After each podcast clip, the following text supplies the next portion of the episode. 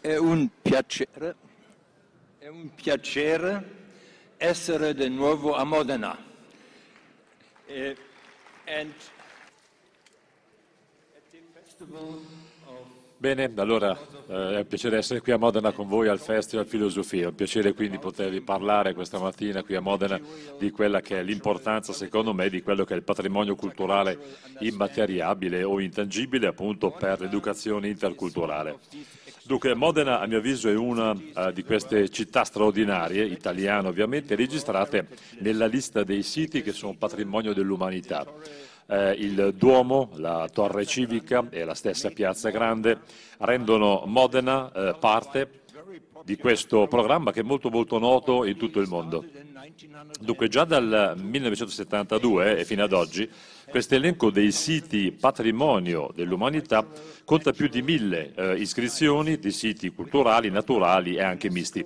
Con questo programma, allora, quello che vuole fare l'UNESCO è dimostrare che i grandi luoghi di cultura e di natura in tutto il mondo non appartengono solo agli eredi diretti, ai discendenti diretti di una certa cultura o ai membri di una certa nazione, appartengono all'intera umanità.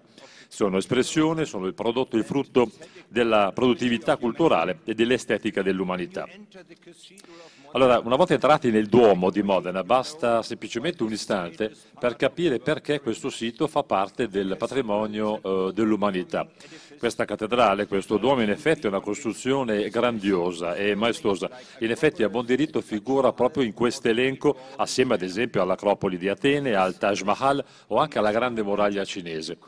Dunque, l'UNESCO quindi, eh, creando questa lista, ha voluto valorizzare le varie differenze culturali e ha cercato anche di eh, rafforzare lo sviluppo dell'identità di noi esseri umani. Oggi infatti ci piace dire che siamo tutti cittadini globali. Non c'è dubbio quindi che questo programma sia tra le attività più importanti per cui riconosciamo l'UNESCO. Ora, per poterlo eh, completare questo impegno, anche per completare il programma, ovvero creare una coscienza condivisa a livello globale del patrimonio sia umano che dell'umanità, ebbene all'inizio del XXI secolo sono stati diversi paesi che hanno avviato la creazione di una sorta di convenzione. È una convenzione sul patrimonio intangibile o immateriale culturale, convenzione approvata nel 2003.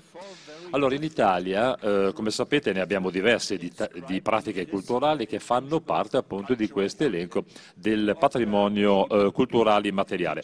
Ad esempio, l'opera dei pupi siciliani e poi il canto a tenore che invece è quello tipico dei pastori sardi e poi l'artigianato tradizionale, per cui la produzione di liuteria a Cremona, assieme a celebrazioni con queste grandi strutture eh, a spalla.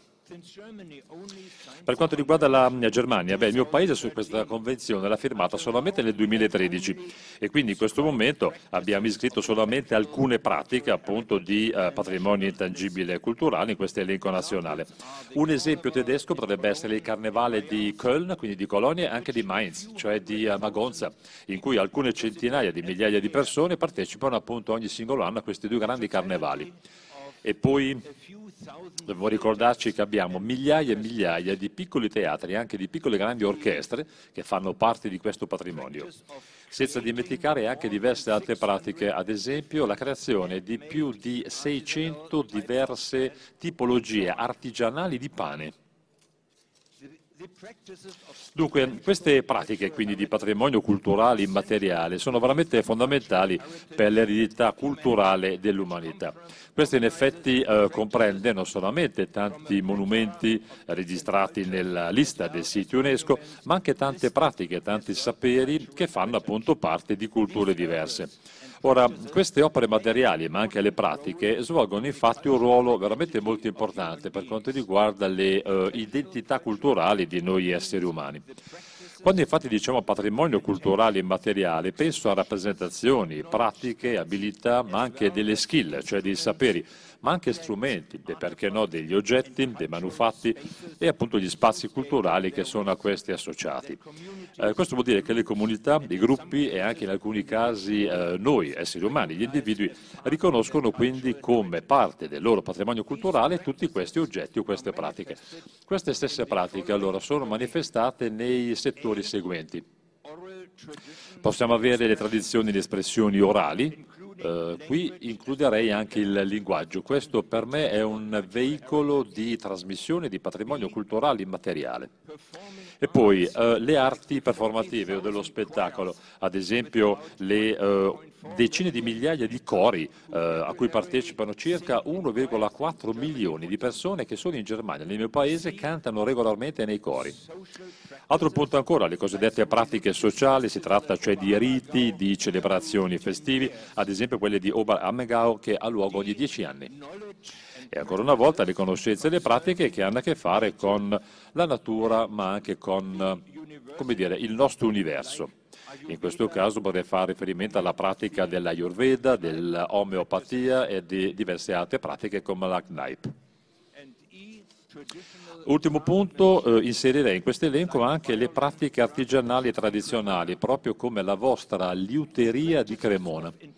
Ora, queste pratiche, cioè di patrimonio culturale intangibile, sono secondo me l'espressione, eh, come dire, della diversità culturale e conseguentemente tutto ciò deve essere protetto da quella che è la Convenzione generale dell'UNESCO proprio sulla cosiddetta, e cito, protezione e promozione della diversità delle espressioni culturali.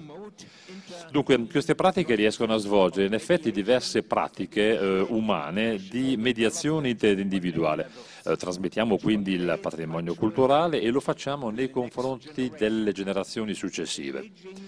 Dunque, impegnarsi infatti in pratiche come queste, ovviamente nel contesto attuale, odierno, della rampante globalizzazione, ci permette di fare delle esperienze veramente molto importanti di eterogeneità e anche di uh, otherness, di alterità. Dunque, i monumenti registrati quindi in questo elenco o lista UNESCO, proprio come patrimonio culturale dell'umanità, sono eh, sicuramente di grande importanza per l'autocomprensione dire, delle nostre caratteristiche culturali e anche di noi in generale esseri umani. Quindi queste pratiche immateriali sono sempre controverse, sono sempre soggette a dibattito. Eh, tutto questo ci sorprende eh, ancora di più e sempre di più perché eh, considerate che le opere architettoniche materiali hanno tratto origine da pratiche culturali immateriali.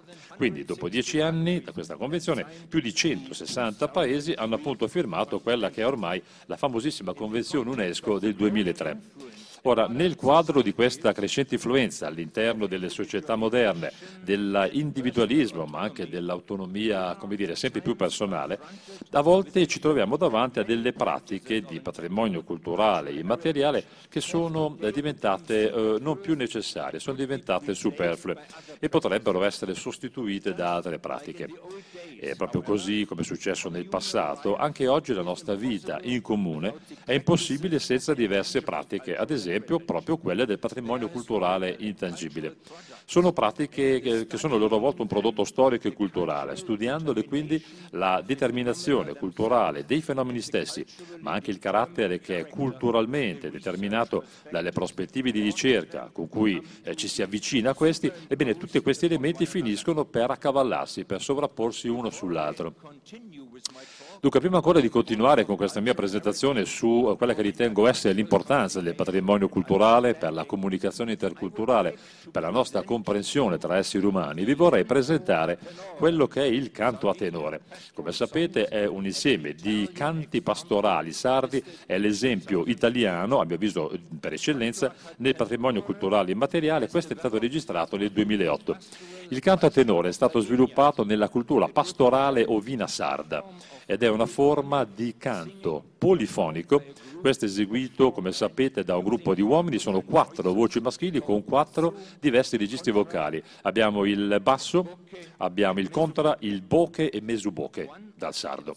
Dunque una delle caratteristiche veramente particolari è il timbro profondo e veramente molto gutturale di due voci, il basso e la contra. E lo si esegue stando in piedi, questi uomini stanno in cerchio, sono molto vicini uno agli altri. Ebbene in questo caso si canta un pezzo di prosa piuttosto che un poema o anche una poesia, le altre forme invece di accompagnamento sono rappresentate dalle altre due voci. Questa pratica del canto a tenore è diffusa nell'area della Barbagia e in diverse altre aree della Sardegna centrale, per cui quest'arte è, mm, come dire, eh, fa parte veramente della vita quotidiana di queste comunità. Ebbene, molto spesso questo ha luogo spontaneamente, ad esempio in caffè, in bar, questi si chiamano gli zilleri in sardo, però in occasioni anche molto più formali di questi bar, ad esempio i matrimoni, e lo si canta anche quando si fa la tosatura del bestiame, eh, festività religiose o del famoso carnevale della Barbagia. Quindi... Allora riprendi il repertorio il repertorio del canto a tenore quindi è molto vasto perché in effetti varia francamente all'interno delle varie eh, aree della Sardegna. In effetti le melodie più comuni sono una serenata che si chiama Bocche Notte, quindi la voce della notte, e poi anche dei eh, canti per accompagnare la danza come mutos, gotos e ballos. I termini, le parole, le liriche sono poesie antiche e moderne, piuttosto che dei testi contemporanei, eh, si parla di emigrazione, si parla di disoccupazione e anche di politica in questi testi. Per cui le canzoni possono essere viste in questo caso proprio come una prosa tradizionale, tratta cioè di espressioni culturali contemporanee. Questo canto a tenore allora è molto molto vulnerabile nei confronti dei cambiamenti economico-sociali, fatti riferimento appunto al declino della cultura pastorale e anche all'aumento del flusso turistico in Sardegna. Queste performance eh, dire, per i turisti ehm, cambiano il tipo di repertorio e cambiano anche il modo molto intimo in cui questa musica veniva realizzata nei contesti d'origine. Ora, in questa mia presentazione ehm, oggi vorrei parlarvi di eh, sei aspetti fondamentali. Cercherò cioè di mettere in luce quello che è il carattere particolare, speciale del patrimonio culturale e delle relative pratiche culturali e materiali, sempre secondo la Convenzione UNESCO del 2003. Eh, cerco quindi di tenere a mente sempre questo esempio, a mio avviso spettacolare, del canto a tenore. Ecco qui gli aspetti. Allora, prima di tutto vi parlerò del corpo umano come medio medium. Secondo punto, le pratiche di comunicazione e di interazione. Il terzo punto, eh, parlerò dell'apprendimento mimetico e anche del sapere pratico. Il quarto punto, eh, farò riferimento alla performatività delle pratiche culturali. Il quinto elemento, mi concentrerò sugli elementi centrali, strutturali e anche funzionali per chiudere con il sesto punto, cioè con la differenza e con l'alterità. Allora, primo punto, vediamo il corpo umano come medium. Dunque, a differenza dei monumenti architettonici, che eh, ovviamente sono beh, comprensibilmente più facili da identificare e da proteggere, le forme del patrimonio culturale immateriale sono molto più difficili eh, da distinguere da trasmettere e anche da conservare. Sappiamo infatti che le opere architettoniche, patrimonio dell'umanità, sono costruite e fabbricate proprio con un materiale che è relativamente durevole, cioè le pietre. Le forme del patrimonio culturale immateriale sono infatti soggette al cambiamento storico e eh, culturale in misura decisamente maggiore. Noi sappiamo che l'architettura produce degli oggetti culturali materiali, però nel caso del patrimonio culturale immateriale è proprio il corpo umano che è medium delle forme e delle rappresentazioni. Quindi se noi veramente vogliamo cogliere quelle che sono le caratteristiche specifiche del patrimonio culturale immateriale, dobbiamo allora riconoscere un ruolo fondamentale, cioè quello svolto eh, in esso dal corpo umano, dal nostro corpo. Questo lo si può vedere proprio nella performance stessa che avete appena visto, cioè del canto a tenore sardo.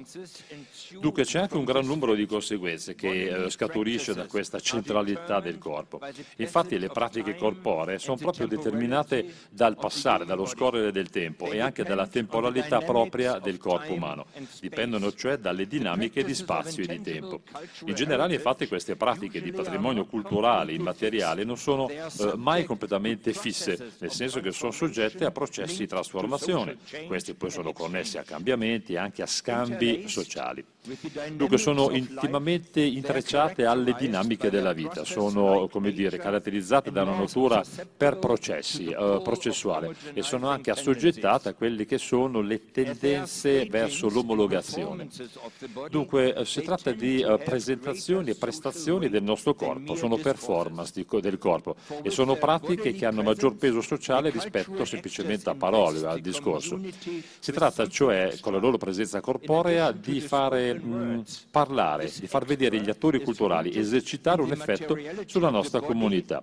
Questo è radicato nella materialità del corpo e anche nella eh, concreta esistenza umana. Da questa materialità in effetti trae fondamento una presenza corporea ma anche la sua vulnerabilità.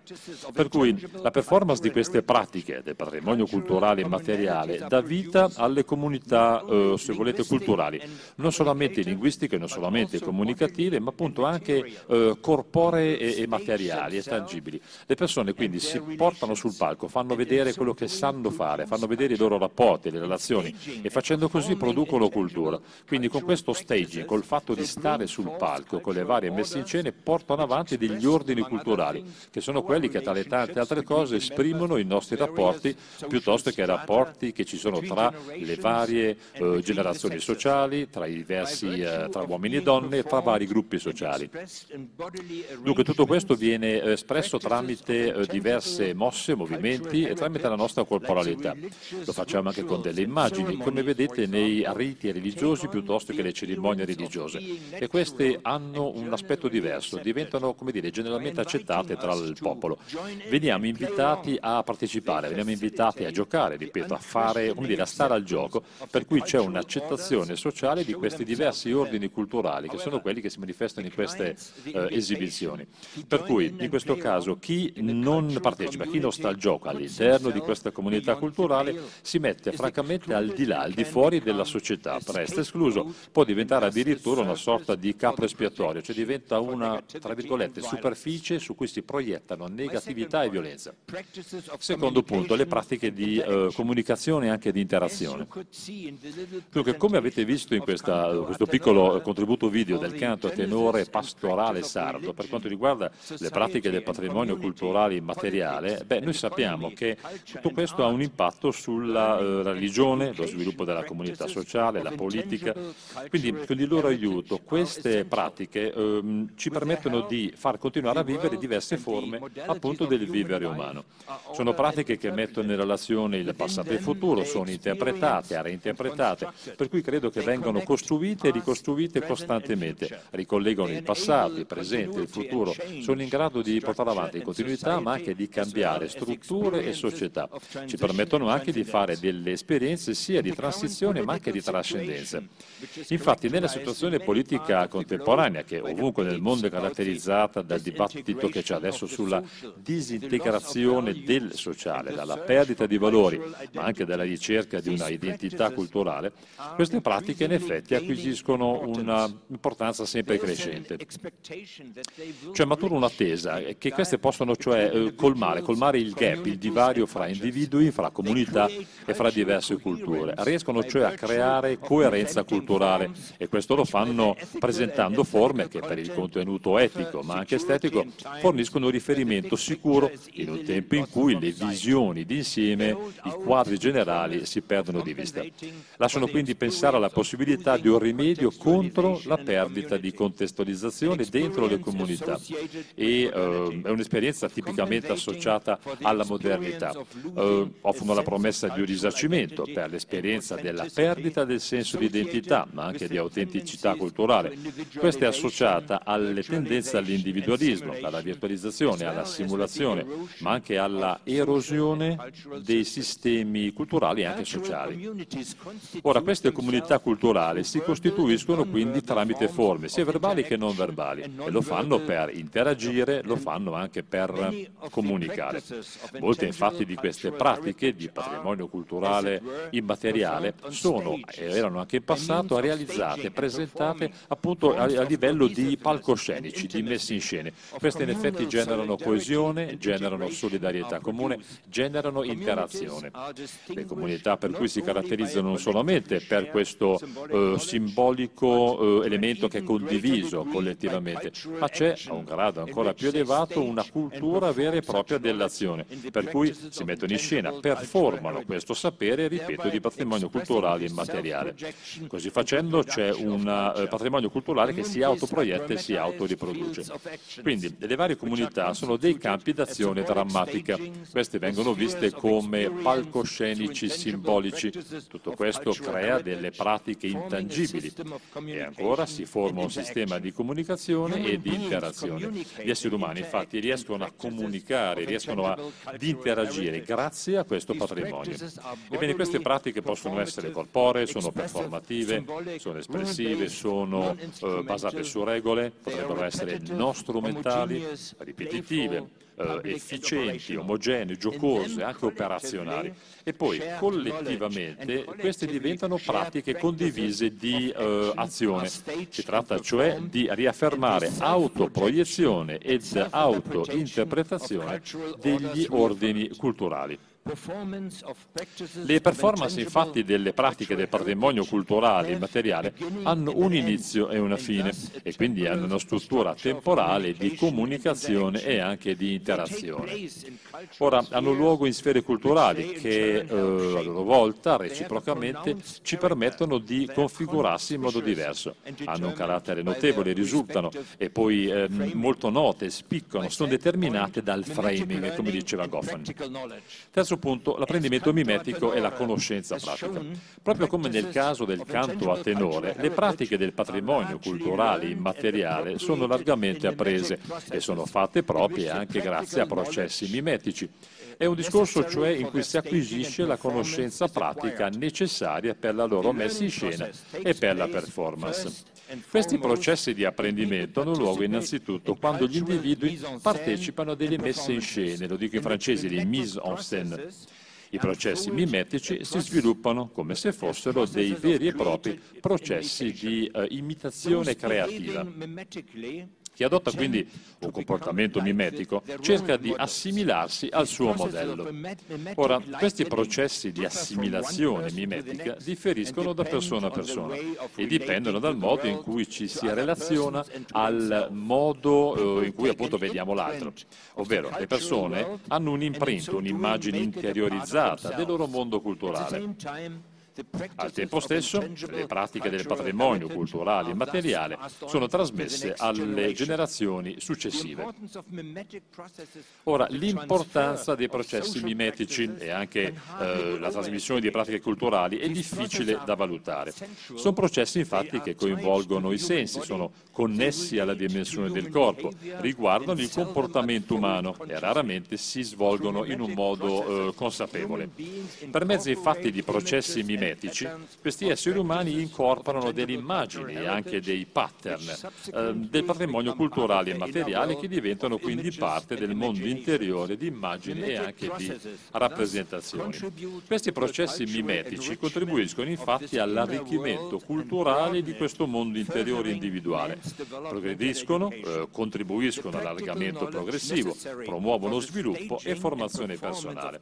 Quindi questa conoscenza necessaria per la messa in scena scena è una conoscenza acquisita. Questa conoscenza varia da cultura a cultura, si sviluppa nel contesto della messiscena del corpo e svolge anche un ruolo di importanza speciale nei processi di variazione e anche di modifica delle stesse performance culturali. È una conoscenza pratica per cui è risultato di un'acquisizione mimetica del comportamento performativo che si sviluppa proprio a partire da una forma corporea di know-how. Dunque, dal momento che la conoscenza pratica, la mimesis e la performatività sono interconnesse, come vediamo nei riti, nelle danze, nelle gestualità, la ripetizione delle pratiche culturali gioca un ruolo fondamentale nella trasmissione del patrimonio culturale immateriale. La competenza culturale infatti si crea solo nei casi in cui il comportamento acquisito socialmente viene ripetuto ed essendo ripetuto viene anche modificato significato. Senza infatti ripetizione, senza il rapporto mimetico a qualcosa di presente piuttosto che a qualcosa di passato, non sussiste nessun tipo di competenza culturale. Per questo motivo infatti la ripetizione è un elemento centrale di trasmissione del patrimonio culturale immateriale alle generazioni successive. Quarta area, performatività delle pratiche culturali. Dunque, come si vede sempre nell'esempio del canto a tenore sardo, la performatività delle pratiche del patrimonio culturale e materiale comprende tre dimensioni. Da una parte abbiamo delle pratiche che vengono viste come delle performance culturali sono comunicative, in quanto tali sono il risultato di messe in scena e di una performance corporea. In questo caso, quindi, il loro dispiegarsi ha a che fare con l'organizzazione culturale di scene sociali in cui gli attori assolvono diverse funzioni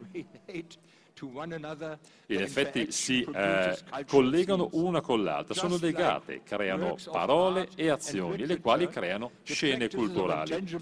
Come accade per le opere d'arte e anche di letteratura, si interpretano le pratiche del patrimonio culturale immateriale come risultato di azioni culturali, nel corso delle quali anche le forze sociali divergenti vengono ricomposte all'interno di un ordine culturale condiviso.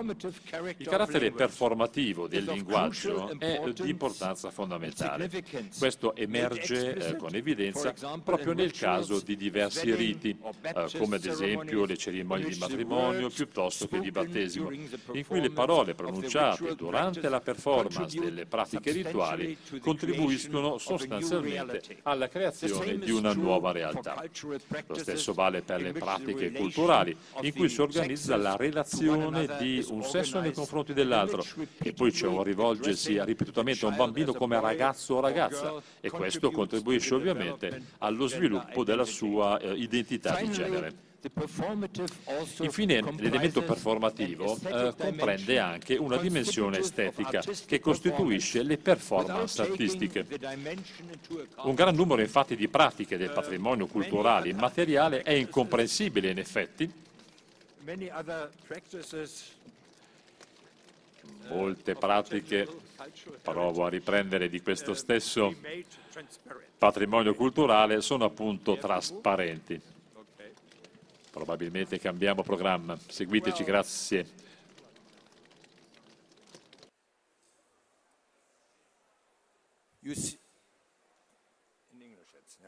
You see, what happened right now is quite common to practices of Bene, questo appunto è un esempio di eh, eredità o di patrimonio culturale decisamente intangibile. In questo caso siamo davanti a una bella nuova situazione, ovvero la pioggia, e ci siamo adeguati immediatamente. Beh, prendiamola allora come bel simbolo, un bel esempio dell'immaterialità di cui parlo oggi.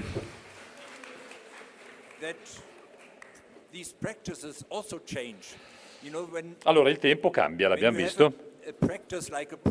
Quando avete una pratica, ad esempio, come una processione, vi sembra sempre essere la stessa ogni singolo anno. Invece non è la stessa. A livello proprio sociale, anche a livello culturale, voi in effetti non riuscirete mai a fare una copia, una vera, una vera fotocopia come fa una fotocopiatrice. Ogni volta qui c'è una nuova messa in scena, c'è un nuovo sistema di azioni e questo prende in esame vari elementi, certo del passato, ma c'è una nuova creazione. Pensate, i grafologi ve lo possono dire, anche la vostra firma non sarà mai e poi mai sempre la stessa, sempre uguale.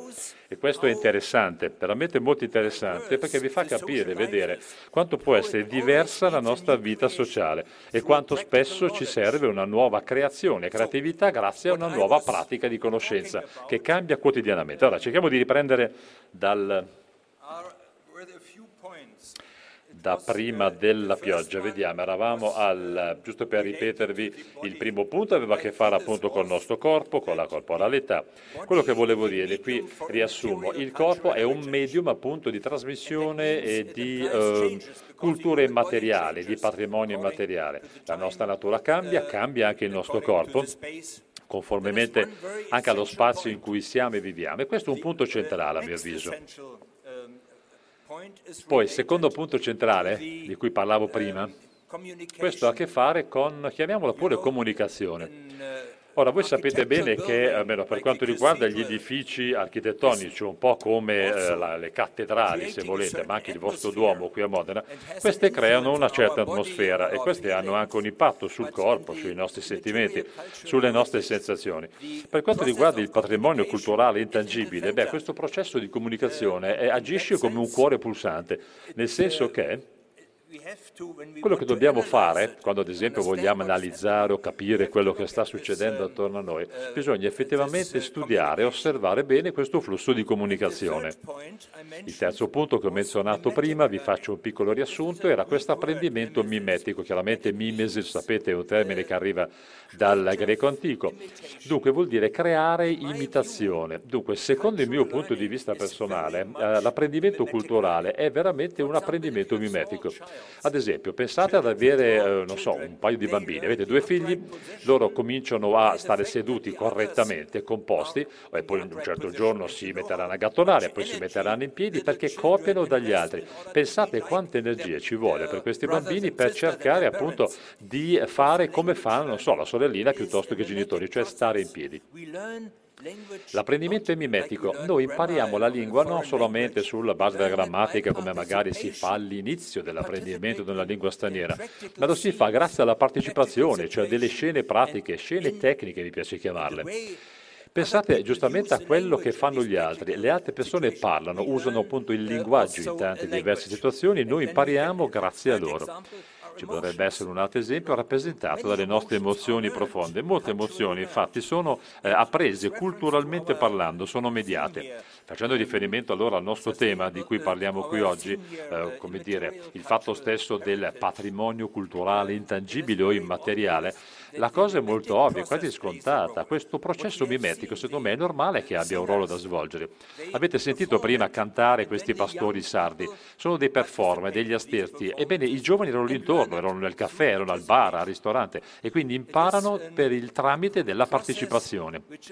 Questo è un processo, secondo me, molto molto correlato a tutti i sensi, alla nostra corporalità, alla gestione delle emozioni. Noi prendiamo quindi una sorta di istantanea, un imprint di quello che vediamo e poi andiamo a integrare, a digerire tutto questo inserendolo appunto a livello cerebrale. Secondo me è un punto veramente rilevante.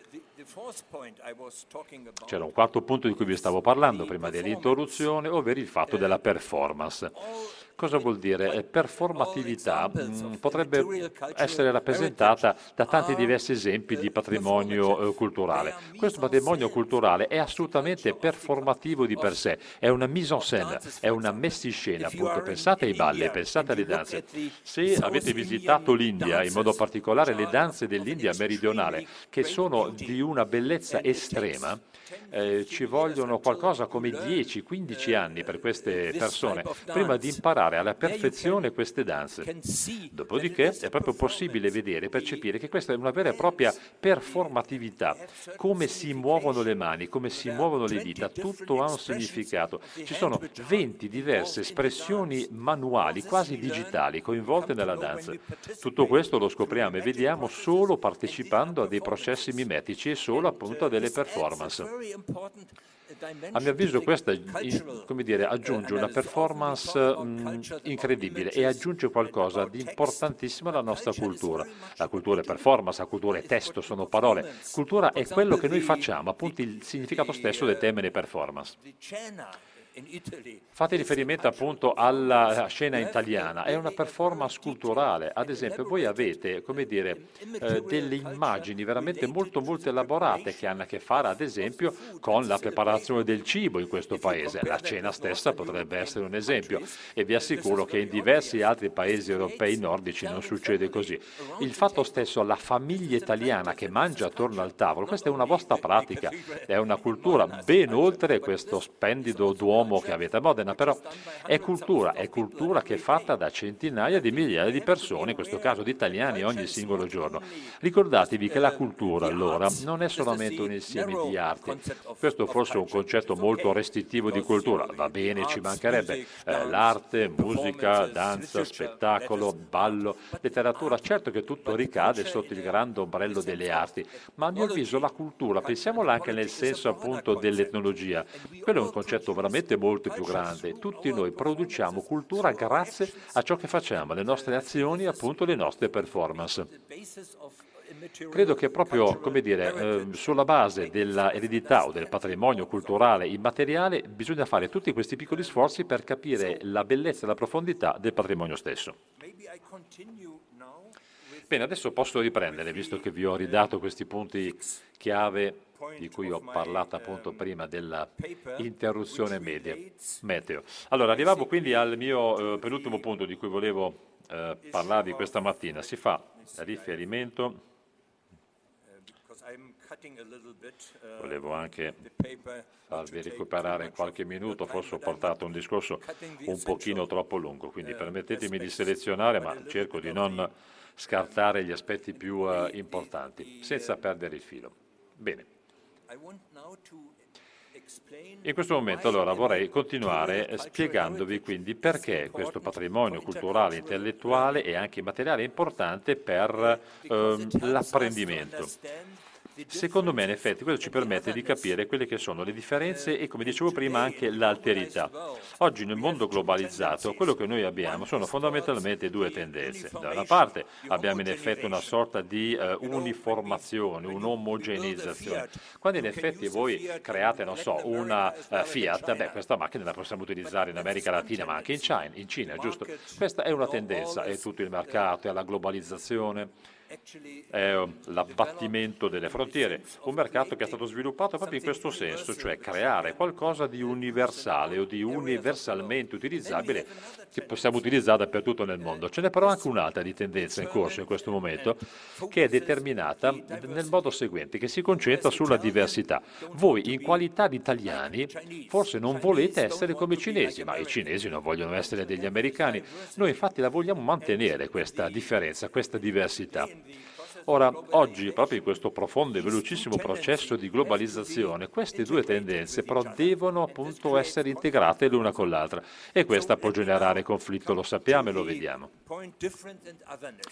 Arrivo a un altro punto, ovvero mm, l'alterità. Dunque, fate sempre eh, questo esempio di patrimonio culturale eh, immateriale che ci permette di capire sempre meglio le culture degli altri. Fate riferimento ad esempio alle danze indiane l'esempio che ho fatto prima, ce ne sono migliaia di queste danze indiane, è una cosa completamente diversa da ciò che facciamo qui nei nostri paesi e siamo presi fisicamente da queste danze, dalla loro bellezza, è qualcosa che le nostre culture non hanno prodotto o lo hanno fatto in parte o comunque solo eh, in modi diversi, ecco, o parzialmente uguali. Pensate quindi all'alterità facendo riferimento alle danze indiane. Dunque cerco di ehm, capire quelli che sono i processi che contribuiscono proprio alla costituzione di questa nostra soggettività moderna. Per fare questo bisogna sviluppare sensibilità nei confronti degli altri. Dobbiamo cercare di evitare, insomma, di ridurre queste differenze culturali semplicemente quindi al fatto di essere tutti uguali, all'omogenizzazione di questa diversità culturale. Questo cosa richiede? Richiede lo sviluppo di grande sensibilità nei confronti della eterogeneità culturale. E di nuovo questo vuol dire che eh, deve essere rispetto per la differenza e per l'alterità. Solamente quindi portando avanti questo senso di alterità saremo allora in grado un giorno di evitare quella che è la standardizzazione della cultura e questa genera appunto da processi, ripeto, di uniformizzazione o di omogenizzazione detti oggi anche globalizzazione. Dobbiamo allora capire quelle che sono le varie istanze, le varie pratiche di patrimonio culturale intangibile. Lo facciamo capendo anche le routine sociali quotidiane che sono appunto di importanza fondamentale per riuscire a capire l'esperienza della differenza e dell'alterità. Quindi l'impressione che magari qualcuno potrebbe aver avuto eh, in un certo momento, e cioè che la differenza e che l'alterità erano praticamente collegate e si sarebbero dissolve, dissolte, beh, tutto ciò è stato negato, negato dagli sviluppi accaduti nell'arco degli ultimi anni. Pensate a queste situazioni attuali, pensate alle persone all'interno del, dire, di questo mondo attuale, della nostra famiglia, dei nostri circoli, persone che a volte diventano degli estranei, eh, persone non note, sconosciute, che si pongono delle domande, che perdono anche il loro valore.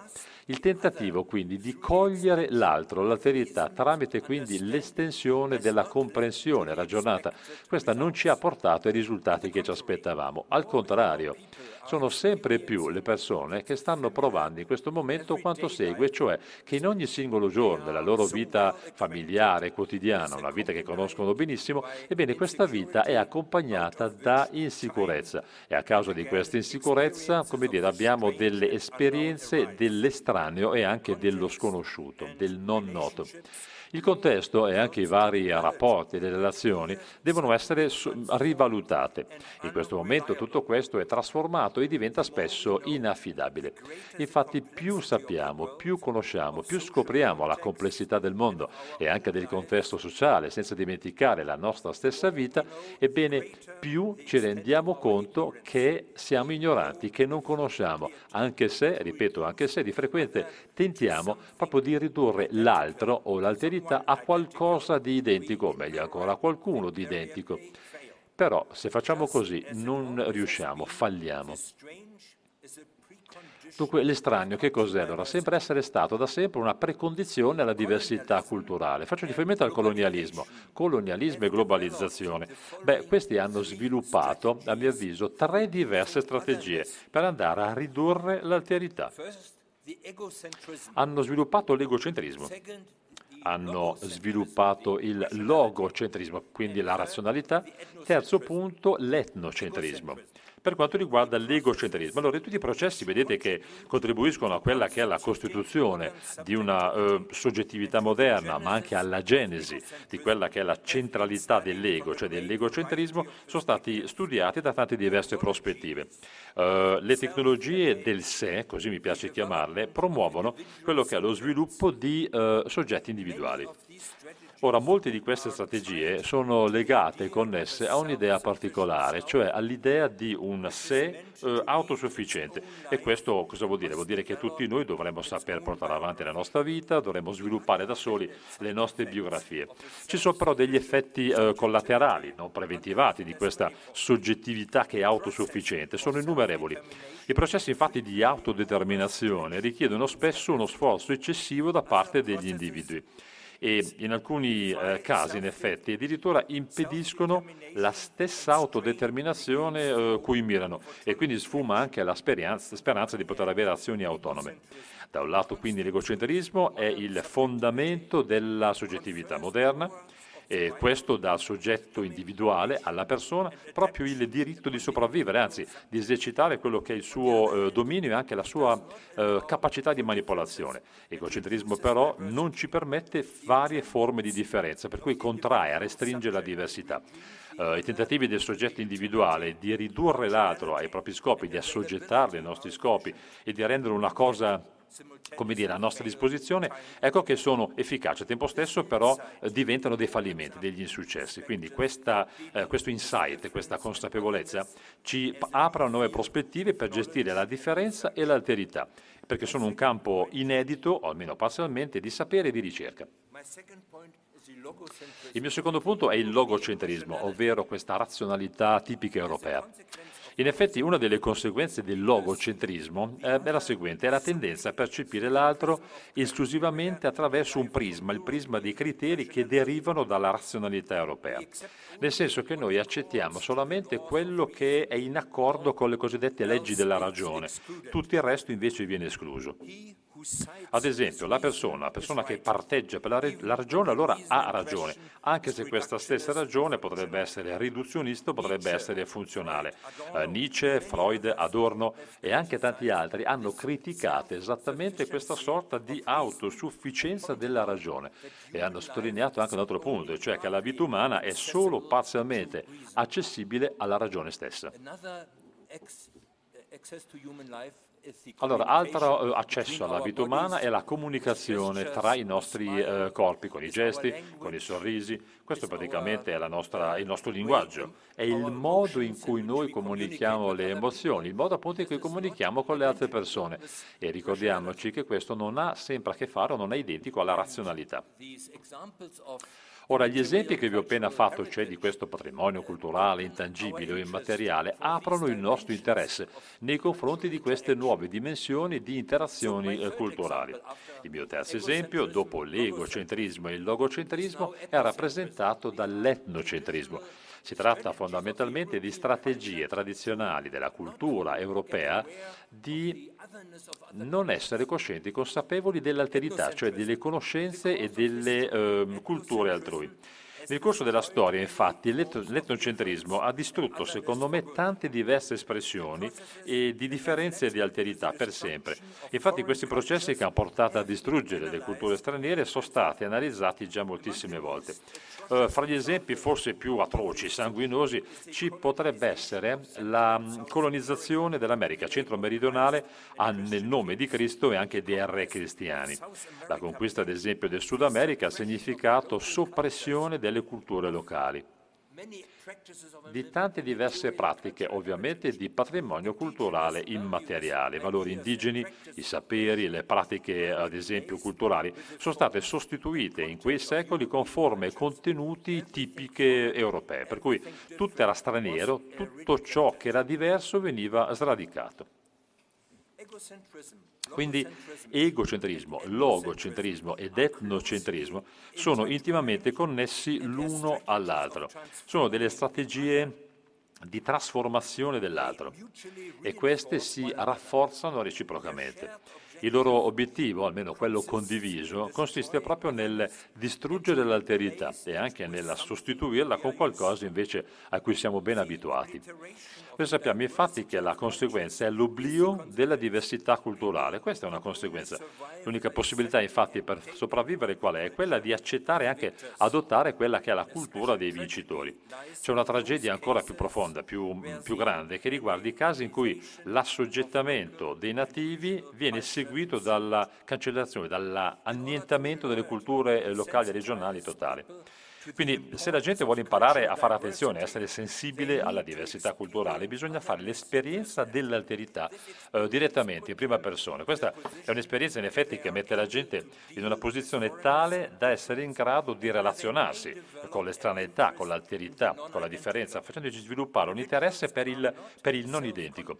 Gli individui infatti non sono tutte delle entità racchiuse in se stesse, autonome, autosufficienti. Tutti noi abbiamo un gran numero di elementi di contraddizione divisione dentro e anche di frammentazione. Eh, Rimbaud, il poeta francese, ha creato un'espressione per questa esperienza che secondo me è valida oggi più che mai.